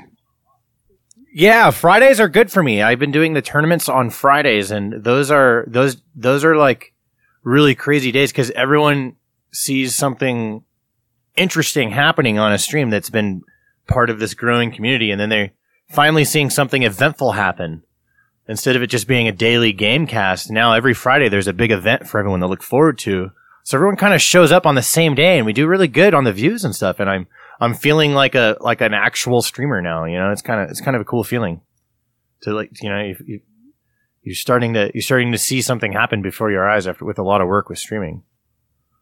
That's awesome, man. Yeah, we uh, we actually heard about you through a few members in the Discord uh, for the Winner Winner community a few months ago, and a few of us have been checking it out. Uh, so for I mean for those that are uninitiated, I mean for us obviously this is a PUBG podcast, but do you want to give us just kind of the rundown of your kind of gaming background and what you're streaming and you know maybe the 60 second version of what you're all about in the Twitch universe? All right. Well, I've been streaming for a few years. All right. And uh, I just kind of messed around. I had some obligations that I was taking care of the first couple years of streaming and just having fun with it. But I went through a lot of training grounds, a lot of technical trials and tribulations, and I learned a lot about uh, performing on Twitch and networking and building a community over that time. Just kind of went through like a training time. My obligations that I was kind of worried about uh, during those first two years uh, were done with, and and in 2018, I spent the entire year as a full time streamer, not necessarily full time paid, um, but full time as in putting all the like full time hours every day, like eight hours a day into streaming. And um, I built a community around PUBG. So I kind of started off playing Final Fantasy games and stuff like that. And I got into PUBG because of the custom games. I heard about the custom games being opened up to the public. So uh, day one on test servers, I was there custom games. I've been doing since they've been released to the public. I've been hosting custom games daily uh, even since the test server, the first day. Because I did that day, there was me and two other guys, and we jumped into a server, and it just magically filled up. Wow. People were eager to join a server that was available, so it filled up. We played a game, and I messed up the settings, and you know, and then we we did it again. We just kept filling them up over and over and over again. And then the test servers were done, and they released it on main PUBG. And I was still logged into the test servers trying to get the servers to fill it up, and they're like, "Yo, dude, it's moved over to main." I'm like, "Okay." So I went and checked out main PUBG, and there it was. The servers, uh, custom servers, and and regular PUBG, and it's been history ever since. I've been uh, hosting them basically six to eight hours a day, Monday through Friday, ever since. Um. There was a lot of days where, you know, at the beginning I did a lot of 12 hour plus streams, really grinding them out. But I got real burnt out and I taught myself to do uh, short and productive streams instead of long. Have streams. you ever done the uh, dreaded 24 hour stream? Never done that, but I've gotten close with some of my customs. I've done like 16 hour customs.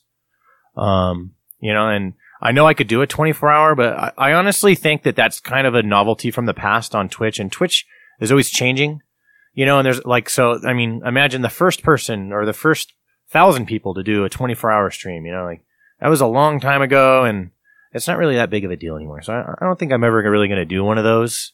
I think that it's, um, and if I did, it would probably only be once because then I'll, I'll realize why it's a bad idea. that's, that's how I found you, Popper. I was, I was striving to try and find a good custom game to join, and I was getting very frustrated with the settings being incorrect for the matches, which, which is when, when, it was opened up to the public and anyone could just set them up. A lot of people didn't really know what they were doing. Oh yeah, I was one of them. Yeah, well, you've, you've worked it out now. And I've heard you on your mm-hmm. stream once talk about you have a formula to work out like ring sizes per people and that sort of thing. Is that anything you could give away to us? You know, like, or is that? Yeah, is it's really simple. I, I give it away on the stream every day. Mm-hmm. Some people ask me, why do you do, because I, I started off with 16 players. We get like six guys in there and then it just starts kind of filling up. People start coming in there. Um, and uh, once it gets to about 12 or 13 players, I bump it up to 29 right? Mm-hmm. Once it gets up to like 22, 23, I bump up to 39. Once it gets up to 32, 33, 49, right? And then uh, 49 is the amount of players I, I do because uh, even though you could do 100, 49 is the smoothest settings.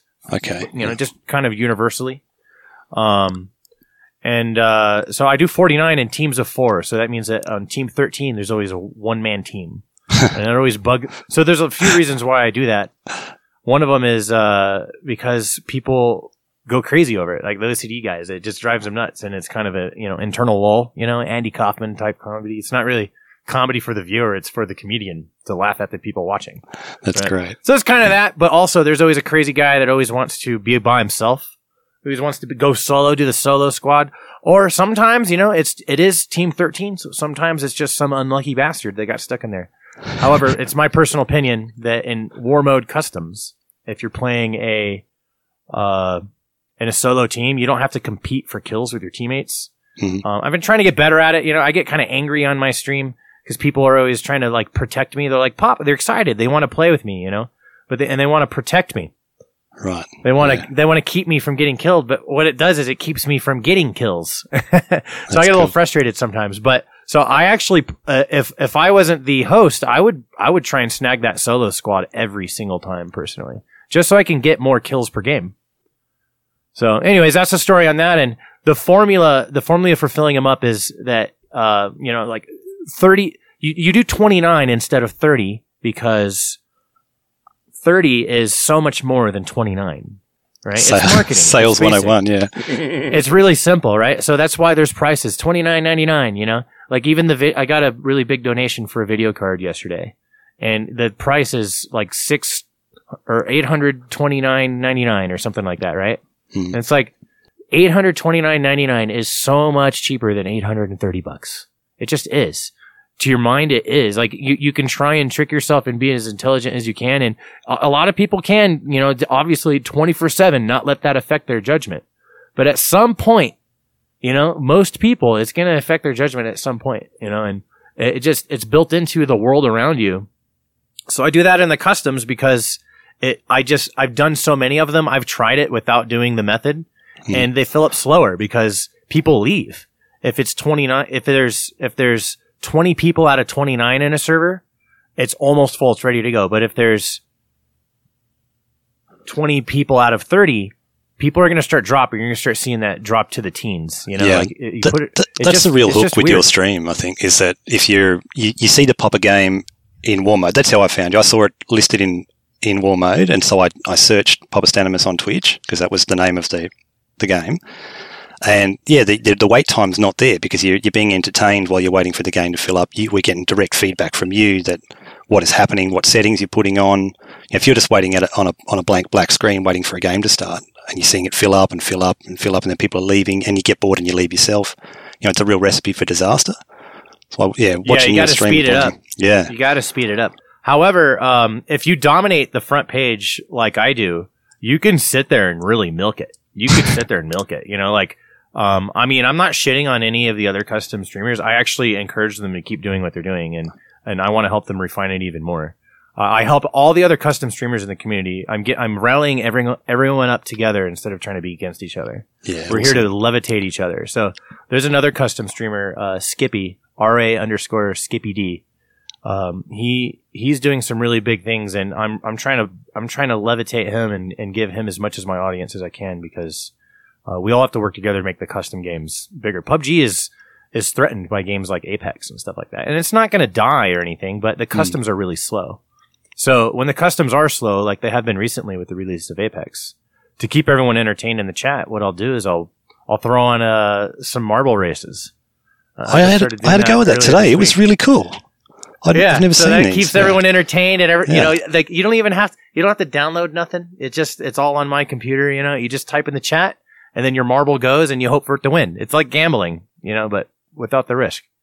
And uh, so that keeps everyone going. You know, I'm trying to come up with stuff uh, as much as I can to to keep keep things going because the the games are kind of slowing down.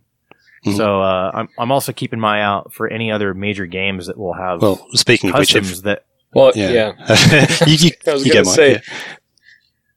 So when you you brought up something we wanted to talk about, What's that? and obviously at the time of recording here, it's only been out for a few days, but Apex has kind of been uh, taking the battle royale community by storm. oh yeah and I kind of want to get your thoughts on it. Have you played it? What do you think? I have and played just it. Just give us the rundown. I have played it, and I think it's a great game. Look, a lot of people, I know it's EA, and a lot of people don't like EA, and I, I like thinking thing, from about things from a business perspective. EA is very much business perspective. It's very easy for me to comprehend and understand the way they think, right? And uh, what they're doing right now, and they, they have all kinds of plans, right? This is just one of their many IPs that they're planning. I'm, I'm sure they they had a uh, they had a lot of hopes for this to do well, and it is doing well, and I hope it continues to. What I'm hoping to see from Apex is for it to take a big piece of the pie of the battle royale. I want it to succeed. Um, I want it to take a big piece of the battle royale pie, which it has already. We just need to see if they can maintain it. I want to see Fortnite see a huge drop, and I want to see a lot more people. You know, and this is a bias of mine because I'm more of a military shooter guy, right? I don't like the style of Fortnite personally. I'm I've always had a lot of respect for Fortnite, and my current feelings for Apex are similar to what Fortnite found with their own um, success, right? So I'm, I I respect Fortnite, I res- you know, and I think it's a great game, and a lot of people like it, and it has its own way of doing things. I don't personally like to play it, but I want it to be successful. I want Apex to be successful too, because um, what's happening is is we're seeing a lot of games pop up that are allowing tons of players to play in the same game. That's actually really cool. I mean, I remember the idea of this back on the PlayStation with the game called Mag, I think it was. There was like a hundred players or whatever plus in a game. And this is on like PS2 or three or something like that, right? This is back in the day, but they were pulling off some big servers, doing some cool tricks to get so many players in one game. And I've always, I've always kind of thought it was a bummer that we could, we're just stuck in 64 man games. And then we even started going backwards with games like Call of Duty after Modern Warfare. Hmm. Uh, in Modern Warfare 2, they, they dropped custom servers and the bam, you have like 12 man games instead of 64.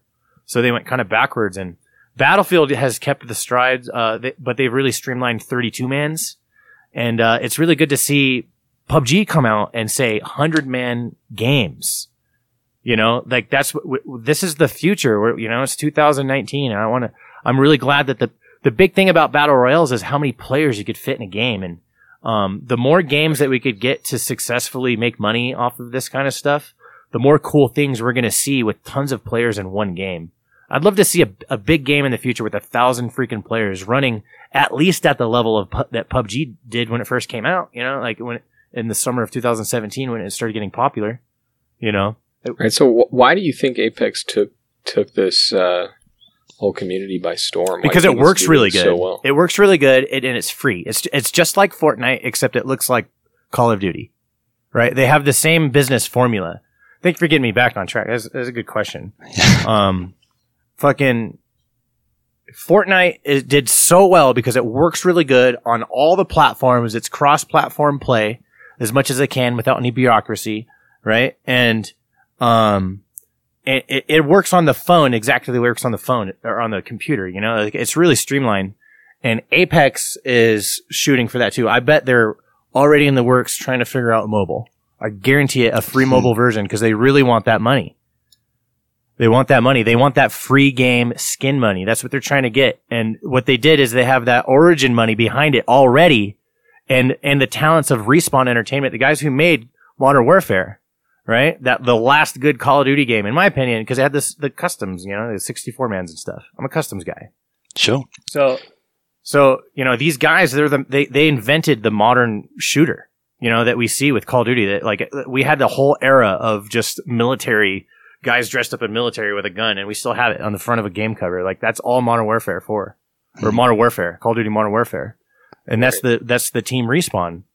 And uh, so they created Titanfall, and now they made their own. Um, the big thing that's really the big success is the team here. Like they, the team has a lot of clout, and they're really good at what they do. They're well recognized, well respected, and then they have that origin money. So the, the worst thing they have going for them is two things. One, the name sucks. Two, or it's EA behind them and everyone has a bad taste about it. But if you take those emotions and set those aside, they have an incredible game. And I really do think that, um, they're going to maintain their success. I've already seen a 30% drop in PUBG's daily numbers be- since the release of this game Wow. um, and it's maintaining. So they were doing about when Vikendi came back, they started doing a million players again, um, peaking every day, right? And then Apex came out and they're hitting about seven hundred thousand. Sure. And before Vikendi, they were losing hundred thousand a month.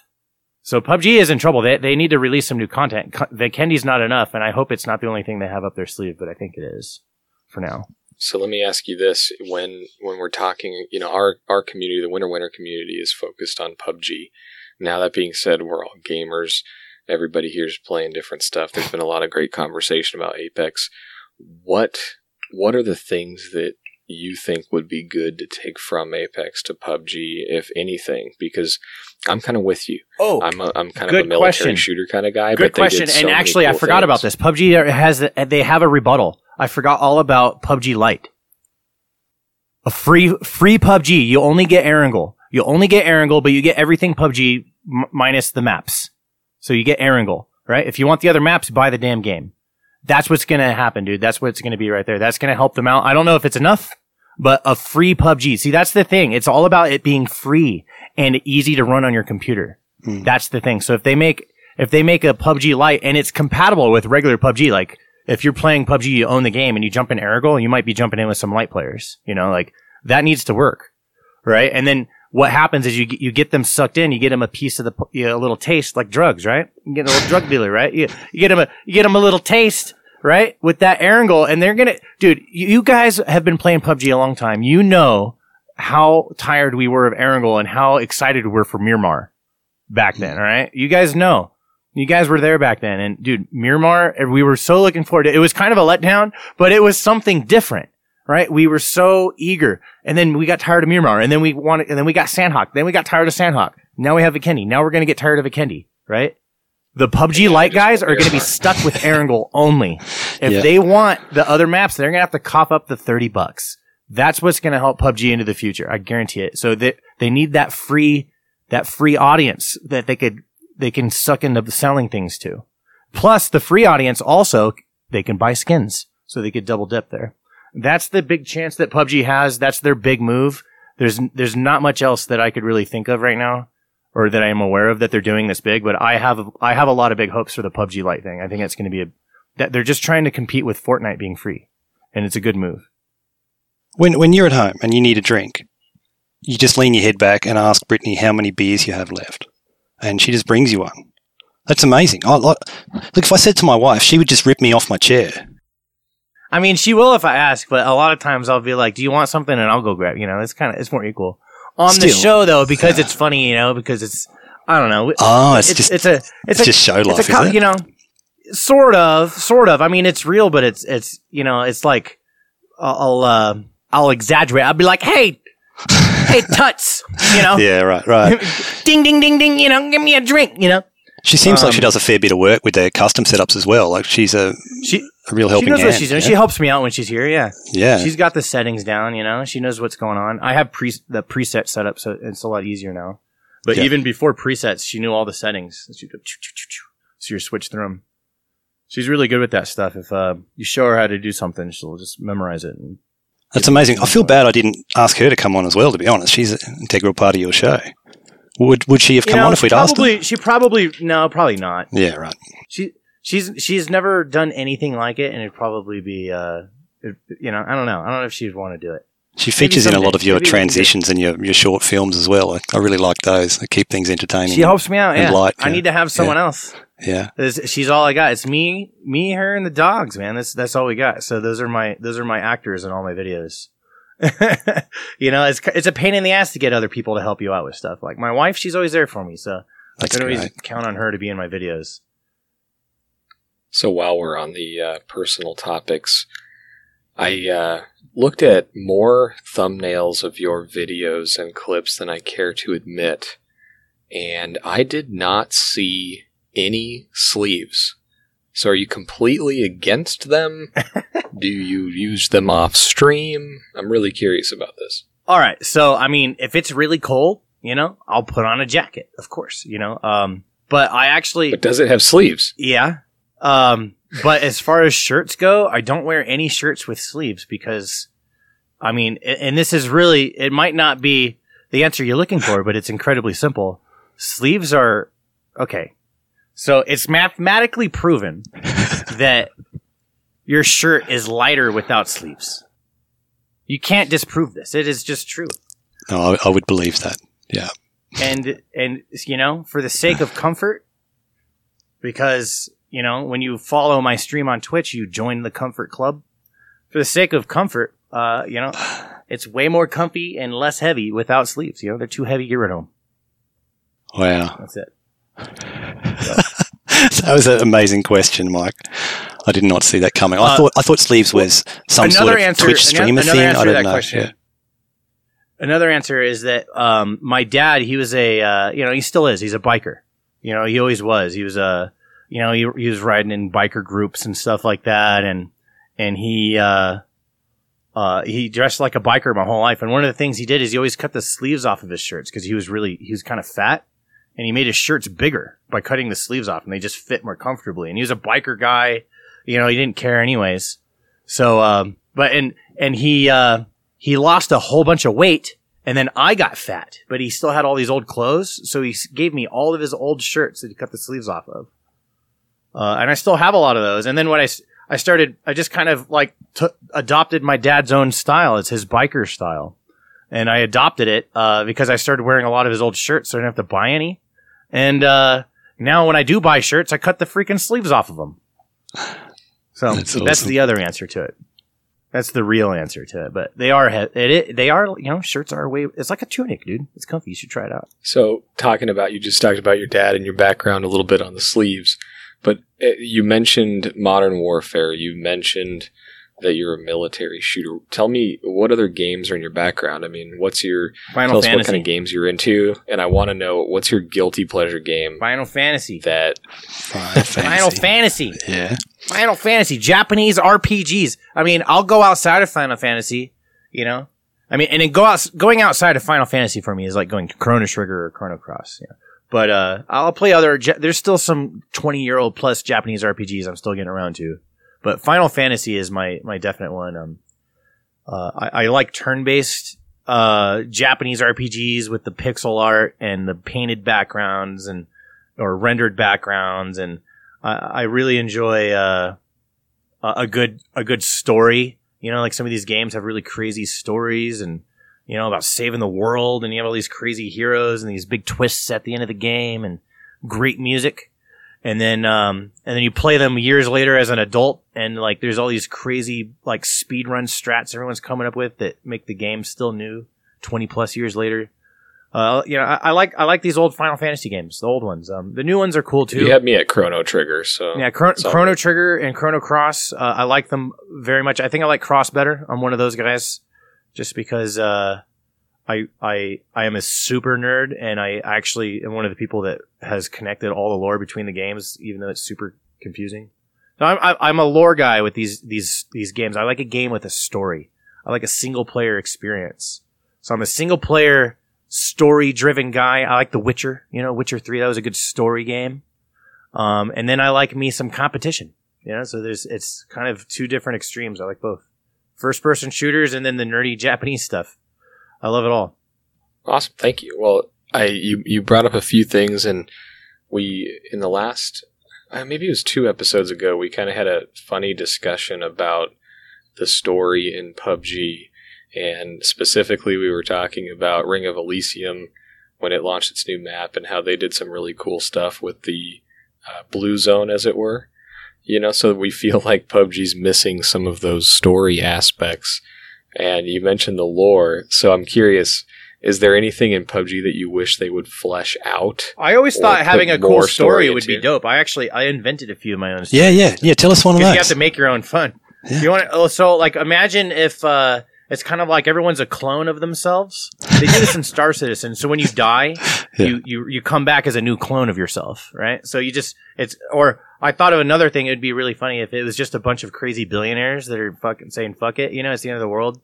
So they're having this crazy game to celebrate the end of the world, you know, or like, or uh, you know, playing off the idea of billionaires. Like there's they're billionaires using like clone avatars that they're remotely controlling or something, or I, you know, or or or the TV show route. You know, that's all for a TV show.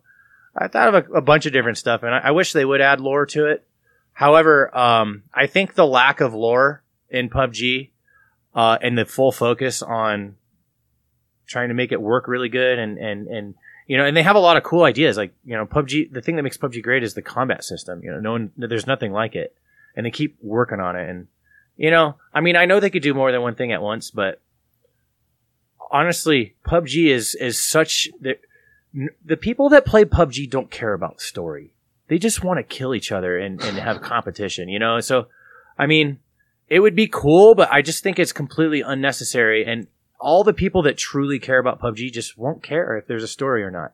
All they want is co- great gunplay, which is what PUBG offers, Yeah, and new maps when they get I bored. actually agree Yeah, with you completely. on definitely. So you know, PUBG's a, a PUBG's a, a, a really. I've never put this many uh, thousands of hours into a first person shooter ever. This is, you know, I've been playing it my whole life, and I've none none of them have captivated me for like two or three thousand hours, whatever I have in the game right now. Like I, I've- I've never put that many. I've usually you know a thousand tops if it was really good yeah, because I'm always moving around to the next game, and PUBG is uh, has kept me from checking out new stuff. I have Black Ops, the new one, didn't really play it that much. I have the new call, uh, the new Battlefield, didn't really play it that much. I've got Apex, I'm hungry to try it, but uh, at the same time, it's like, dude, like you can't. There's not a single gun in Apex that's going to compare to the gunfire of the AK. You know, it just feels so good. Mm. It works so good. There's so much going on with that AK when you're firing it compared to some of these toy guns and these these other games. I'm just you know toy guns to me because they're they're not realistic. Hmm. You know, and and balanced at Yeah, the that- same time. yeah. Yeah, the whole difference between, you know, a dynamic shooting system and the patterned recoil is really highlighted by PUBG, and I agree with you. I think that's why there's a ton of people that jump into it. And I find that, you know, jumping between Apex and PUBG the last few days, I've noticed that I get a little more aggressive in PUBG after playing Apex, which is probably a good thing. But it's funny you say that because the first thing I did was grab an AK after playing Apex for a few days and go spray people down. And I'm just like, oh my gosh, I missed this. It feels good. They've got it down, man. Like Mm. they, they they care so.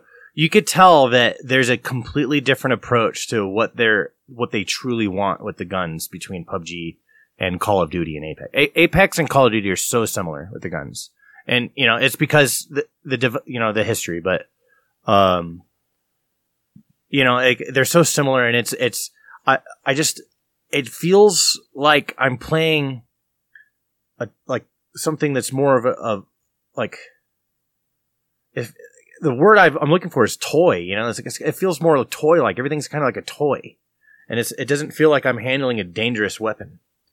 You know, Yeah, I get that. I can't Um, tell the difference between the, combat, guns. and you know when you're fighting people like the, it, it- you know I know the the feeling of battle royale is shared amongst all the games. You know everything's on the line and you're out, you're out. Except Apex, you can get brought back, which is cool. Hmm. But um, but also being brought back that takes away the on the line, the loss. That's that's the thrill of PUBG. Once you're sent to the lobby, you're sent to the freaking lobby. Well, now you could spectate, which is cool, but um. You know, you're out. You're done. You can't come back. You got to wait for, you know, that game is, you are, you're, you are completely out of the game and uh the the I don't know. The we're getting off track of the gunplay, but the the you know, I remember Battlefield 3 came out and that was one of the first games that came out that had trajectory with it with the rounds and I you know, I was in the military and I appreciated Battlefield 3 because when I shot the sniper rifle, my favorite gun was the MK11 in that game. Um which is basically a 7.62 version of an M16, and uh, which is just a way bigger bullet. It's a sniper rifle, and uh, in that game, when you got the MK11, you can just put a red dot on it and go battle rifle and just own people with a sniper rifle because it it operates like an M16, so you don't have to use it as a sniper. And and um, but when you did, like it, you know, I, I would sit back and try and headshot people in this game from far away, from hundreds of meters away and never before in a game where did you have to aim above them and try and get a bullet, you know, and try and hit them with that bullet drop. Uh, it's it's fairly common now in a lot of games, really easy to do, but um, to this day, I, I guess Arma is probably the other game. I haven't really experienced it, but I, I think that that one's pretty pretty cool as far as shooting and stuff, from what I understand. I think PUBG's based off of it, but PUBG's like the big competitive, balanced military simulator shooter that is mainstream like like no other that that feels the way like there's just nothing like it. That's the thing PUBG will always have going for it unless someone else comes out with a shooting system like that. It's incredible. It's one of my it's the I know I'm kind of creaming all over it, but the, it's, my, it's the best shooting system ever made for for a game in, in that way. You know, it's it's it's so real feeling and satisfying. Just getting an AK with no attachments and a red dot on it and just shooting that thing feels great, especially with a lot of practice behind it. Uh, Papa, did you want to um, give your tournaments a plug? tournaments every Friday. PUBGWars.com is where you get the information. We do, uh, we do, anyone can jump in and be a sponsor. So today we had a third, third round for our tournaments that, uh, it kind of was spontaneous. Someone in the chat was like, "Yeah, I'll throw in uh, fifty bucks," Oh, and wow. then someone else was like, "I'll, I'll, or I'll throw in fifty bucks as well," and then someone else was like, "I'll throw in fifteen bucks," and then uh, so we had a third tournament out of nowhere. But uh, every Friday at PUBGWars.com is where the information is after you sign up. It's on my stream. Um, all the info is at PUBGWars.com, and uh, you can win win stuff. It's just uh, you know in community kind of tournaments that we're doing. I do a lot of customs every every day, and uh, tournaments is kind of a new thing that I started doing, which which uh, everyone is really enjoying, and um, I'm it, we're seeing a lot of growth every week. So we'll see what type of sponsors get involved next week. See what type of prizes there are, and there's no entry; it's free to entry. So you just uh, just tune into the stream, hang out, get get to know everybody, and and and uh, play in the tournament. Did you have any other questions, MTB Trigger? Yeah, I do. I get to ask our favorite question, and we always like to ask one question that to every one of our interviews here that they have no knowledge of. So, a PUBG related question. Here it comes. Are you ready? Yes. How many rounds does an unmodded UMP hold? unmodded UMP holds uh 25 rounds, right? I don't know. I, I probably No. should have wrote the answer in the show notes. just looked at it. I thought it was I'm, there and it's not. I thought it was I'm 30. googling like mad. Right now. Is it 30 or, or no, 25 is the I think Uzi, 25 is the Uzi, 30 is the I think it's yeah. 30. Yeah. It's thirty. Yeah. Uh, That's it's funny. that's a, we do I, these, I feel like we I do didn't these, get it right. Easy-ish questions. Yeah, but it's so easy. It's funny how hard they are when you're on, On the the spot, spot, right? yeah. Oh yeah. I guess so, yeah. I was thinking like 25 but I was like, "No, that's the Uzi." So, I, yeah, I get yeah. I don't unmo- see that it's the unmodded part like, "Oh shit, dude, what is it unmodded? Is there like a bullet less, you know? Is it like 29?" You know? Right. I don't know. It's just interesting. You got it rightish. Rightish, yeah. I corrected myself after you gave me the answer, which was great. Why don't you tell everybody where you want them to find you? This is your chance to plug not only your customs but any social media, your Twitch stream, anything. Tell tell everybody where they can find you. All right. So, the big the big deal is the Twitch stream. That's twitch.tv forward slash Papa Stanimus. Like Maximus, but Stanimus. Papastanimus. That's me. If you find, if you look up Papastanimus on any social platform, you'll find me. I'm putting a lot of content, content out on all of those things, but it all starts at Twitch TV Papastanimus. That's where you want to find everything. Anything else you want to know is all there. And um, it's Monday through Friday live cast starting at 12 p.m. Mountain Time. That's when I get started, and we just do custom games. Uh, for now, you know, until whatever's next. But we are, uh, we, you know, people call us the people call me the Custom King, and uh, you know what? You got to kind of just live up to that. So find me at Twitch TV Papastanimus. Come play some customs, man. We got power shots, we got headshots, only snipes. We've got hardcore VSS in the fog. We've got all kinds of stuff. We're playing around with that night mode now, which is kind of cool. There's some cool things you can do with that. So yeah, check that out. It's really fun. The points don't matter. We don't care if you suck. We don't care if you're good. Actually, we do care if you're good because then we're going to want to duo with you, and so is everyone else. All right. So that's my plug. Awesome. Thanks for coming on the show with us, Papa. It was a And, pleasure. uh, we'll uh, see you on the stream. Yeah, guys, and uh, Yeah, shoot shoot thanks, me man. shoot me a link to to this so I can get everyone to look at it. I want to I want to I want I want to make this the best episode ever. Boom. awesome, man. Well, that that was great. We, uh, Papastanimus, thank you so much uh, for for doing that interview, guys. On the podcast, we one of the most common requests that we got was to do some interviews. So we seriously want some feedback on who do you want us to go after to get on here. Do you like the format? Do you like the style? We kind of had two different formats on this show. Let us know what you think about it. Yeah, it was pretty pretty fun actually with Papa there after we finished the interview. And I wish we'd left the um, the recording running because he we talked for ages after you jumped off as well, Mike. Oh, really? Yeah, yeah, he's he's a very interesting guy. He's got a very interesting background, and you know, things that he told me. You know, obviously the microphone's off, so they they'd be off the record, I suppose. But we'll be looking forward to get him back on at some stage as well, and and pick his brains some more. He's got a lot of uh, got opinions, a lot of good, interesting opinions. So it'd be good to see those. So. I like that, right? I, I do. It was, I'm laughing because they're, again, it, with anybody, like we don't agree with each other on every single point that we talk about on the show. Mhm. And there were some things that he said that I'm like, that's awesome, man. I, I don't see it that way, but he's he's doing it. It's awesome. Like that's Yeah. the beauty of Twitch. That's the beauty of these communities is it, you find people that are like-minded and I, now I go check his stream out and I go check out the custom games. It's awesome. You don't have to see eye to eye on everything. He's No, got a can- yeah. different view on custom servers than I do, and I think that's Yeah. awesome. Just appreciate his, his honesty. That's what that's what I look for in streamers. People that are just genuine.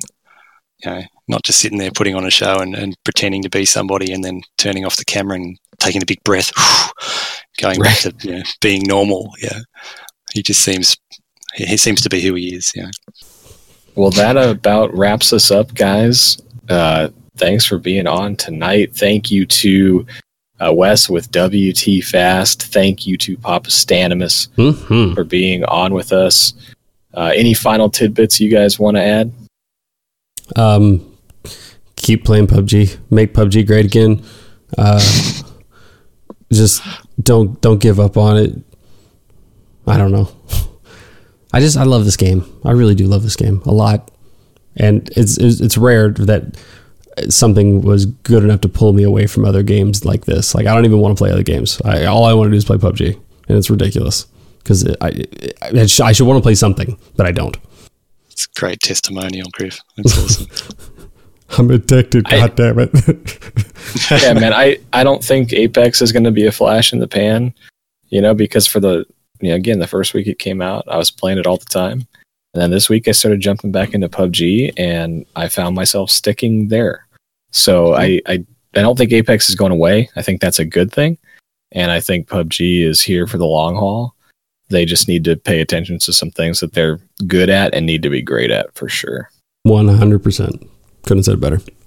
Well, awesome, guys. Why don't we uh, tell the lovely folks where they can find you, Heath? Yeah, don't find me. I'm, I'm looking after the winner Instagram account now, so just just go and find that. That's uh, Instagram.com forward slash winner podcast. It's been an experience like running Instagram that's not for my own personal use because my one is just really boring. It's just family. Yeah, it's stuff you can see on all your other social media.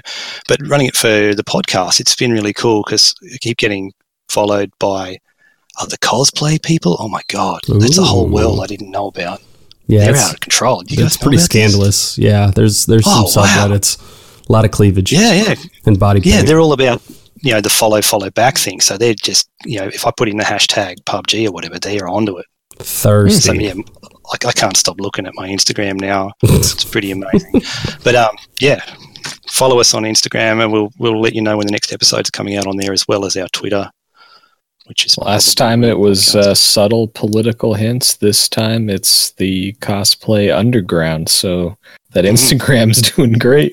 oh, it's wild. it's a pretty I mixed bag over there. Yeah, The Wild West. and find, just finding other communities that I didn't. You hadn't even thought of, like PUBG India is massive. PUBG Brazil is huge. that makes total sense. Yeah, Yeah, I that's love super it. cool. And now I get to do what I've been waiting to do for the last couple hours as I thought about it. Oh, G R I F F L I C I O U S Grifflicious. Where can they find you? Ah, ah.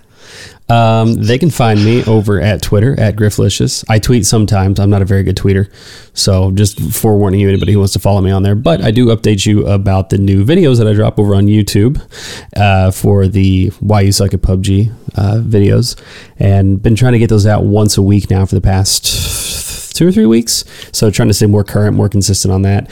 And then I also stream over on the Twitches at Grifflicious there as well. So twitch.tv slash Grifflicious. Um, I pretty much did my best to get that name everywhere. And as soon as I did, I locked it in. And uh, so, yeah, Google me, bitch. That's the best I got. I don't know. I'm sorry. I don't mean to be rude. I just, I heard that in a movie once. Hey, you got a theme song that I just made for you now. So Take Again, I, I'm, I'm going to edit that out too. what? I'm just playing. I'm just, I'm just wielding my editing power above you. Love it. uh, and for me, uh, Mike MTB Trigger.